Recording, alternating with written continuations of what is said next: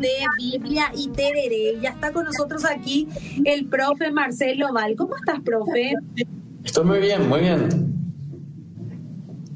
¿Qué tal, profe, tu semana?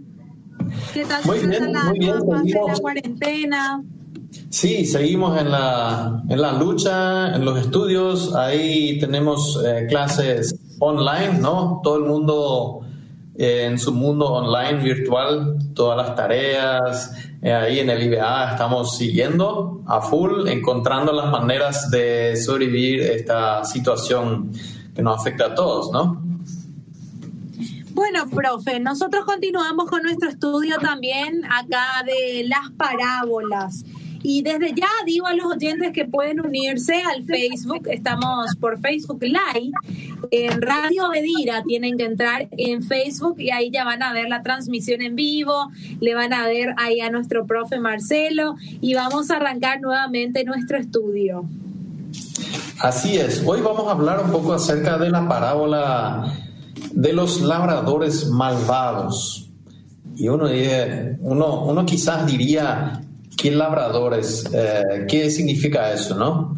Hoy en día quizás podríamos eh, poner, para entender un poco la, la, parábola, los campesinos que alquilan el campo, que no son tan buenos, ¿no? Esta es la, la idea de esta parábola que encontramos en, en los tres evangelios una más de estas eh, parábolas que, está representada en cada uno de estos evangelios sinópticos, los tres que están muy similares.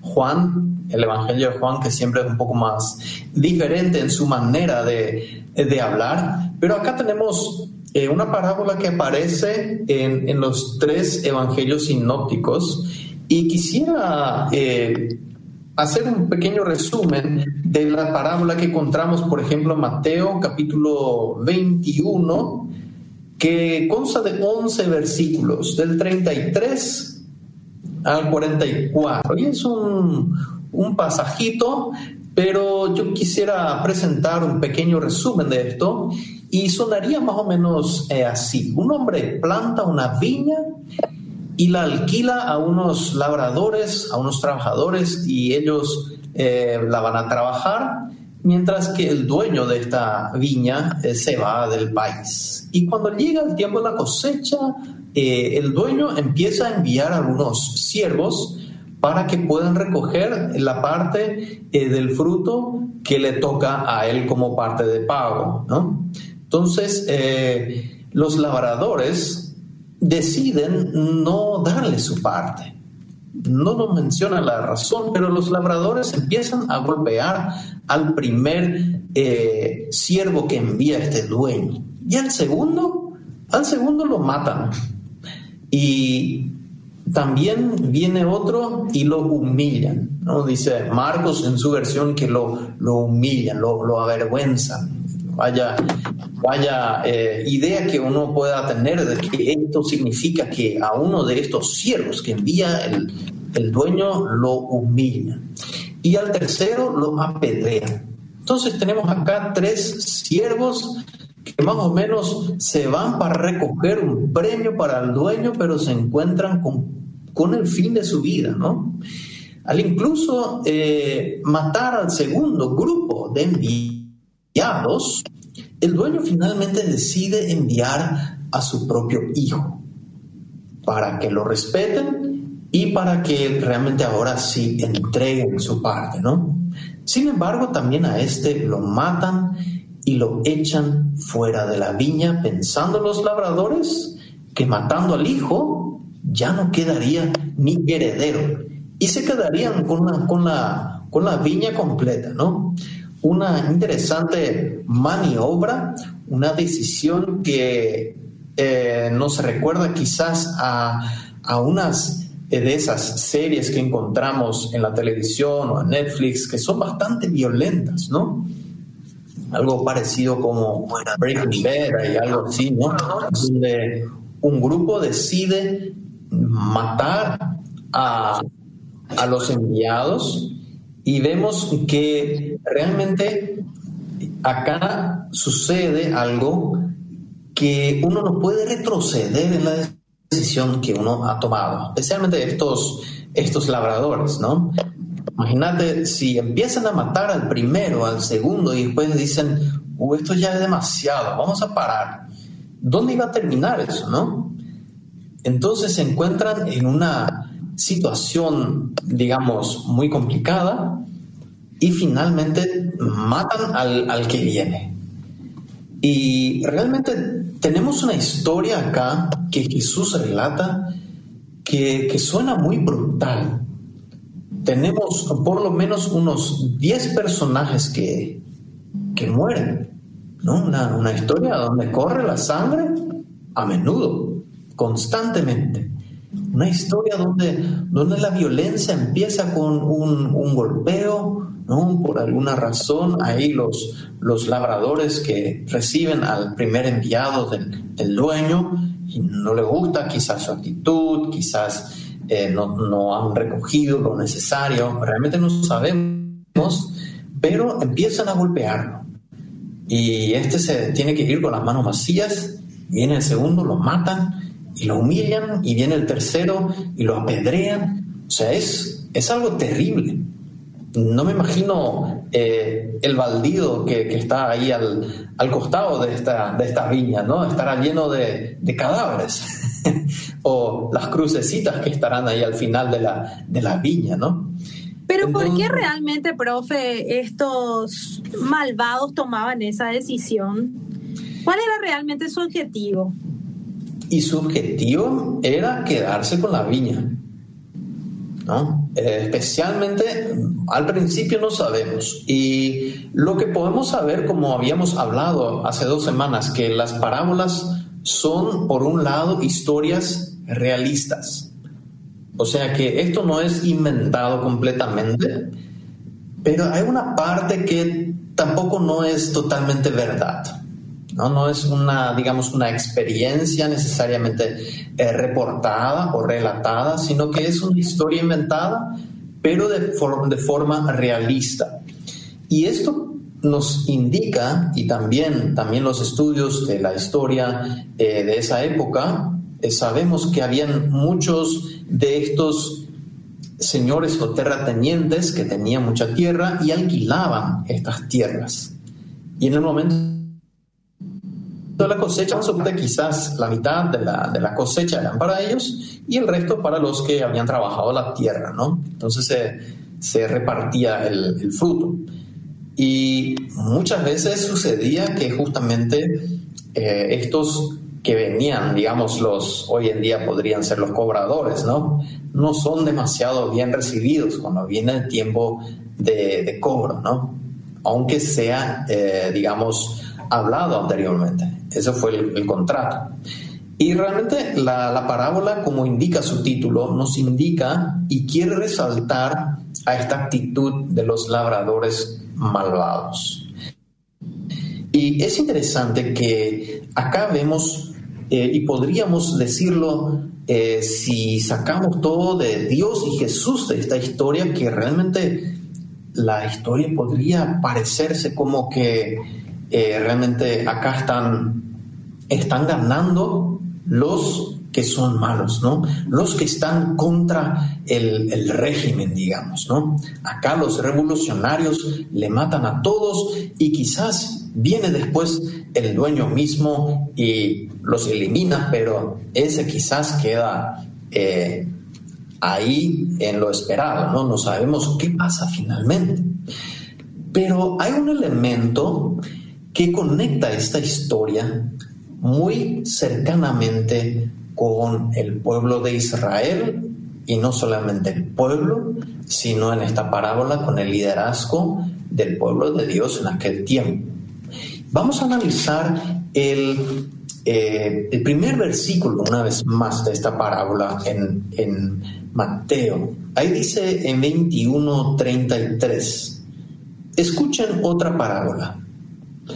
Había un propietario que plantó un viñedo, lo cercó, cavó un lagar y construyó una torre de vigilancia. Luego arrendó el viñedo a, los, a unos labradores y se fue de viaje. Es interesante que en un pasaje muy similar en Isaías encontramos casi lo mismo. Y te quiero leer, eh, Fabi, el pasaje de Isaías 5.2, o lo tenés ahí. Isaías. Isaías 5.2.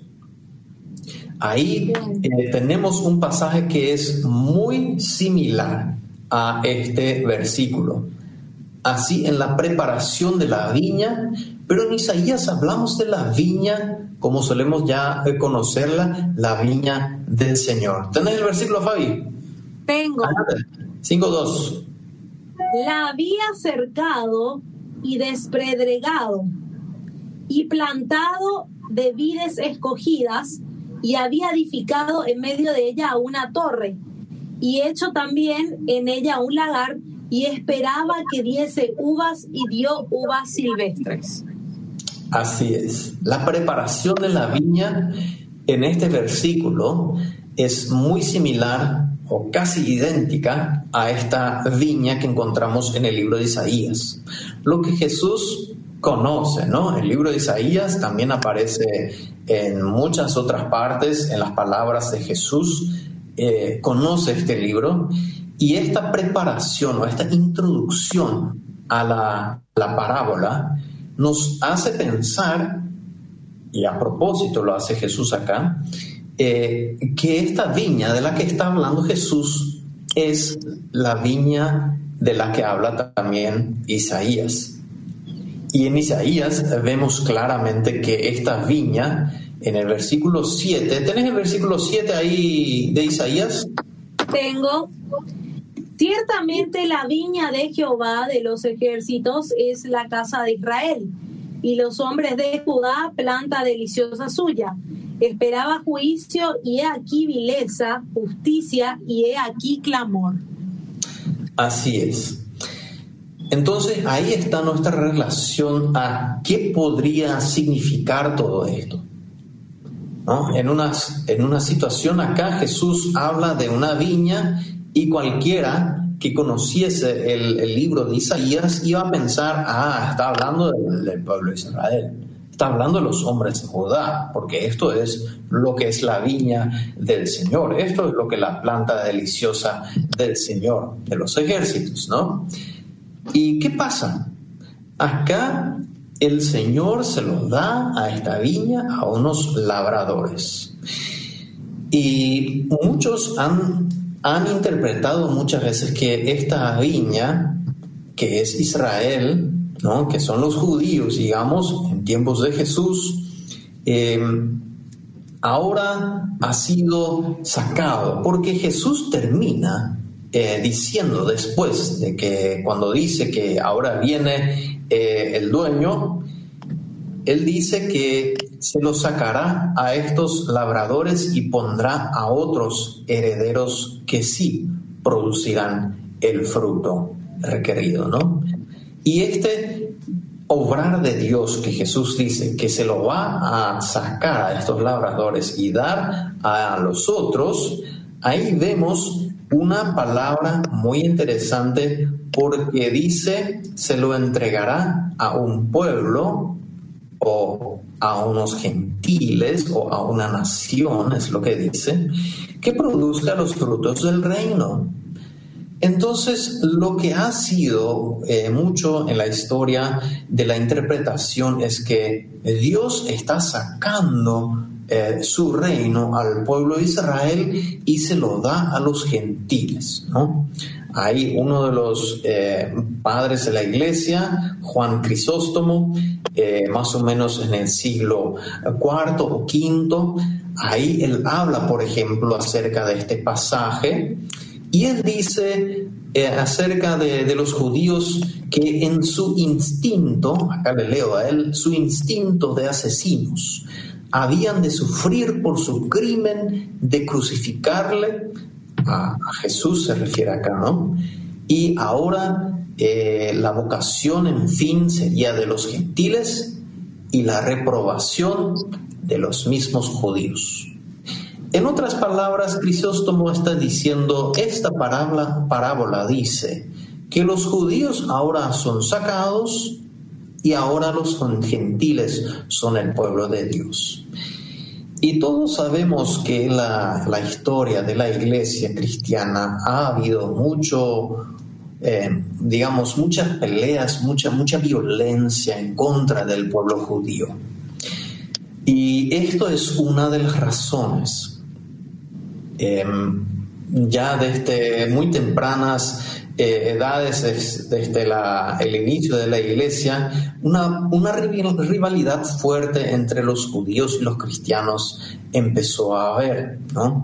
A lo largo de la historia vemos que esto ha ocurrido, que naciones cristianas han expulsado a los judíos de sus naciones por ser herejes y, digamos, difundir eh, su herejía judía, ¿no? Y a lo largo de la historia vemos que esto ha sido un, tremendo, digamos, punto negro de, dentro de la iglesia, que hoy en día lo vemos y casi sentimos un poco de vergüenza, ¿no? Que también somos cristianos y somos de las iglesias que, que han sacado a esta gente. Y si no fuera mucho ya, sabemos que el holocausto se basó también fuertemente en esta interpretación de que los judíos son una secta hereje y los cristianos tienen toda la verdad. Y es un mundo en donde vemos que hoy en día lo interpretamos un poco diferente porque sabemos que Jesús pues también era judío. Y los apóstoles también eran judíos. Eso no quiere decir que cualquier judío eh, sea necesariamente del diablo, no, para nada. Y tampoco no quiere decir que cualquier judío, para nosotros los cristianos que le seguimos a Jesús como el, el Mesías, decimos que, bueno, ellos tienen que aceptar el Mesías eh, Jesús para ser salvos, ¿no? Como lo dice el Nuevo Testamento, eh, solo hay salvación en el nombre eh, del Señor que es Jesucristo, hay en Hechos, ¿no? Entonces, esta situación, esta interpretación de esta parábola ha llegado a, realmente a, a ser un problema histórico. Pero es importante esto, a reconocer que que nosotros los cristianos, cristianos tenemos que respetar a los judíos, como también tenemos que respetar a la gente de otras religiones. El juicio acá no dice que, mira, vendrán los gentiles y matarán a todos los judíos. Eso no dice acá. Lo que Jesús dice es que Dios hará juicio, que Dios llegará y el dueño de la viña llegará y hará lo que él tendrá que hacer. Lo que a nosotros nos toca es cuidar, si nos toca digamos, una viña, digamos, unas personas, a acompañarles, de no ser labradores malvados y hacer con esas personas para que nuestra imagen quizás eh, nuestra idea sea más reconocida, mejor pagada, digamos, eh, adelantada, subida, mejorada, que, que no se trate de nosotros, sino que tenemos que acordarnos que esta viña, las personas que nos son confiadas a acompañar, son del Señor. Hablamos de que esto es la viña del Señor, y en ese sentido podemos ver, y es importante que acá también entendamos lo que es el problema acá, en esta parábola, no es la viña. La viña está. Lo que es el problema son los que la trabajan. Acá tenemos los labradores, que son los malvados, ¿no? Y es interesante que que Jesús acá se dirige en contra del liderazgo del pueblo de Dios. Y esto corre muy de acuerdo con mucho de lo que Jesús predica en los evangelios, contra los fariseos, contra los saduceos, contra los escribas, contra los, em, los herodianos y todos estos que estaban de alguna manera en el liderazgo religioso en ese momento. Entonces Jesús también habló bastante contra el templo, ¿no? Eh, el templo de Jerusalén. Imagínense, hoy en día muchos eh, casi adoramos un, templo a veces, ¿no? Eh, añoramos, algunos incluso añoran una construcción de un templo físico y Jesús habló mucho contra este templo de Jerusalén, sea por, por las razones que, que él tenía. Pero el punto es que los, los judíos después de Jesús habían entendido esta, esta viña que aparece en el libro de Isaías también como, como eh, casi como el templo. ¿Y por qué? Porque habla de un lagar y habla de una torre. Y estas dos cosas representaban eh, la, la, muralla, estas, estas dos cosas, la muralla y la torre, mm, eran unos símbolos, de acuerdo a este Talmud judío del siglo 100, eh, perdón, em, años 100 después de Cristo, más o menos ahí entendieron que esto es, se representa el altar y el templo de Dios. Y si esto eh, era, digamos, también entendido por Jesús, no lo sabemos en esta parábola, que también esté hablando de esas cosas. que Sería, digamos, algo de especulación. No podemos estar seguros. Pero creo que algunos de los judíos hubiesen entendido esta historia quizás también como una historia en contra del liderazgo y del templo. Que, que no se está llevando a cabo como debería ser. Entonces, ¿qué tenemos en esta parábola? ¿Qué nos enseña esta parábola? Primero que hay un dueño, que hay, como tres personajes principales y uno que aparece ahí, tipo el cuarto personaje que podría tomar una función eh, también importante. Primero tenemos el dueño y los inquilinos malvados, contrastados finalmente con los inquilinos que sí producirán el fruto requerido. ¿Qué podemos sacar de conclusiones de esta parábola? En primer lugar, Dios es paciente. Dios espera por su pueblo. Mira que cuántas veces le mataron a los siervos que enviaba el dueño, ¿no? Y era normal que le mataban quizás al cobrador en, ese, en, esa, aquella época, ¿verdad? Hoy en día ya es un poco más complicado, pero los cobradores todavía no son muy bienvenidos en nuestro mundo.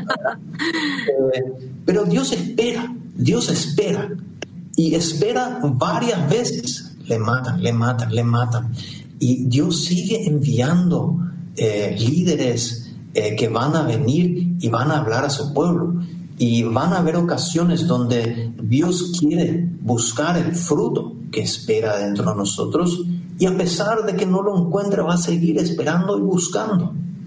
Yo creo que esta es una, una de las cosas no demasiado realistas en la historia, que, que el dueño espere tanto hasta que llegue quizás mm. y los mate a los siervos, ¿no? a los labradores, ¿no? que mataron a todos sus siervos. Uno o dos y ya. al revés, en este, en este mundo sería al revés. el dueño perdería la paciencia. Exactamente.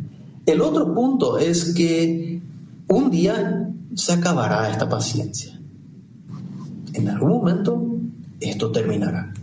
A veces nosotros nos rebelamos contra Dios, a veces el pueblo de Dios está en contra de Dios mismo y hace de las suyas. Y Dios mira y dice, ay pueblo mío, ay pueblo mío.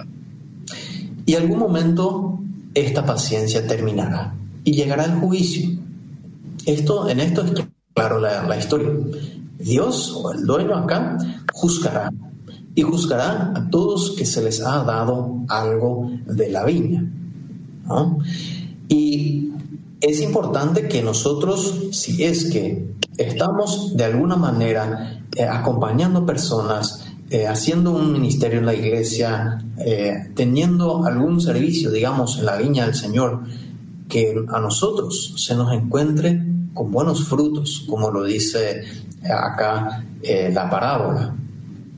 El tercer punto que podemos sacar es el propósito de Dios no cambiará a pesar de nuestra rebelión, a pesar de nuestra mm, tan, digamos, muchas veces apreciada y, añorada pecaminosidad que tenemos dentro de nosotros, ¿no? A veces no podemos dejarla, decimos, y, Dios muchas veces espera, espera y, y tiene, digamos, su propósito claro con su viña. Y si los líderes actuales no responden a lo que Dios busca, Él puede levantar nuevos líderes. Y yo creo que eso eh, ya entendimos desde la época de Jesús en los evangelios claramente con los eh, doce apóstoles que juzgarán a las doce tribus, ¿no? Ahí tenemos una conexión muy cercana y también hoy en día los líderes de la iglesia no son los Jesuses y no son los dioses. Eso tenemos que tener en cuenta. Los líderes son los labradores eh, de la viña y son los primeros que deben producir fruto. Ojalá que nuestras iglesias puedan apoyar a sus líderes en producir el fruto requerido. Y hablando de fruto, ¿qué fruto es lo que estamos hablando? ¿no? Y muchas veces estamos pensando en que la viña tiene que crecer y lo que tiene que suceder son, digamos, nuevos creyentes. Yo creo que totalmente de acuerdo que nuevos creyentes son muy importantes. Hay que expandir el reino, hay que invitar a las personas a la iglesia. Eso es parte fundamental de la misión de la iglesia. Pero el fruto acá tenemos un versículo en Gálatas 5 que nos indica el fruto, y especialmente el fruto del Espíritu que se nos ha dado a partir de que Jesús lo haya enviado. Y ahí dice en Gálatas 5, 22 a 23, el fruto del Espíritu es amor, gozo, paz, paciencia, benignidad, bondad, fe, mansedumbre templanza, y contra tales cosas no hay ley. Contra tales cosas no hay fruto que los cielos no querrán llevar a su dueño. Y en este sentido, yo creo que esta parábola eh, nos hace pensar cuán importante es una partecita dentro de la parábola que quizás hemos saltado, que es el Hijo amado que es enviado por el Padre, ¿no? Y todos los cristianos dicen, ahí está Jesús, ahí está Jesús, ¿no? Ya le pillamos, todo lado está Jesús, ¿verdad? Entonces, eh, ¿cómo es que sabemos que esto podría ser Jesús? Porque en esta historia cualquier dueño podría tener un, hijo representante fuerte, ¿no? Para buscar y cobrar eh, el alquiler. Pero acá tenemos eh, a Jesús diciendo en el 42, ¿no han leído nunca en las escrituras la piedra que desecharon los constructores eh, ha llegado a ser la piedra angular? Esto es obra del Señor y nos deja maravillados. Hay una obra que hace, que hace el Señor en la vida de Jesús. Y es que los líderes del pueblo de Dios. Sí, los líderes del pueblo de Dios habían rechazado a este Jesús. Y Dios, en ese sentido, sí da un juicio contra este liderazgo. Y al que han rechazado esta piedra, que es Jesús, ¿no? la roca sobre cual construimos nuestras vidas, ha llegado a ser la piedra angular, y en este sentido, ahí vemos y hablamos de una construcción. Y si hablamos de construcción, nos viene a la mente únicamente cuando Jesús dice, para que se lo demuestre que vengo de parte de Dios, destruyan este templo y yo lo reconstruiré en tres días. Y todo el mundo se rió en esa época, en ese, en ese instante. Y nos dice ahí el Evangelio de Juan que en realidad se refería a su propio cuerpo. Y en ese sentido, a ese, esa piedra angular la han desechado, a ese hijo amado lo han matado, ¿no? Y lo han echado fuera de la viña. Unas, unos pasajes muy cercanos, muy similares con lo que encontramos eh, en lo que le sucedió a Jesús. Y en ese sentido vemos que Jesús está dentro de todo esto, pero en vez de decir que esto, eh, esta parábola tiene que ver con que los judíos ya no, tienen, no son el pueblo de Dios, más que eso, la parábola nos quiere instar a que cuando nos toque algún liderazgo en la iglesia, en la viña del Señor, que realmente hagamos lo suficiente para producir estos frutos.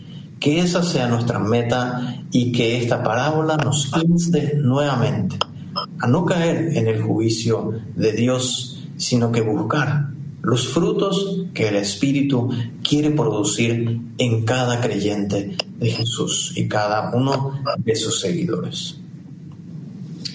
Qué buen consejo del día de hoy, profe Marcelo. Creo que acá hay una diversidad de oyentes también que nos están escuchando.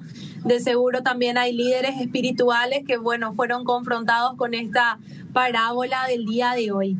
Entonces, a trabajar en eso, ¿verdad? A trabajar y a poner a Jesús en el centro, porque cuando nuestras prioridades están en el centro es que pasan este tipo de cosas como estos labradores, ¿verdad? En sus prioridades estaban en de repente sus necesidades, en las cosas personales que querían alcanzar y se olvidaron de quién era el dueño que les había proveído. Así es, y una vez que se le va la mano, mira, no encontramos mucha mansedumbre y paciencia en nuestros labradores, ¿no? Con, con, los, con los siervos. En contraparte, el dueño sí muestra esto. Y en ese sentido, eh, es un llamado a, a lo que Jesús nos llama, a seguirle a Él, a promoverle a Él, a honrarle a Él y no a nosotros. Bueno, muchísimas gracias, profe. Ha sido un placer nuevamente compartir contigo en este bloque que tanto le gusta a la gente y que tanto aprende a través tuyo también. Y bueno, nosotros dentro de 15 días nos vemos nuevamente, profe. Así es, así es. Un gusto, Fabi. Nos vemos. Muchísimas, muchísimas gracias, profe. Nosotros vamos a un pequeño corte y luego continuamos con más del radar.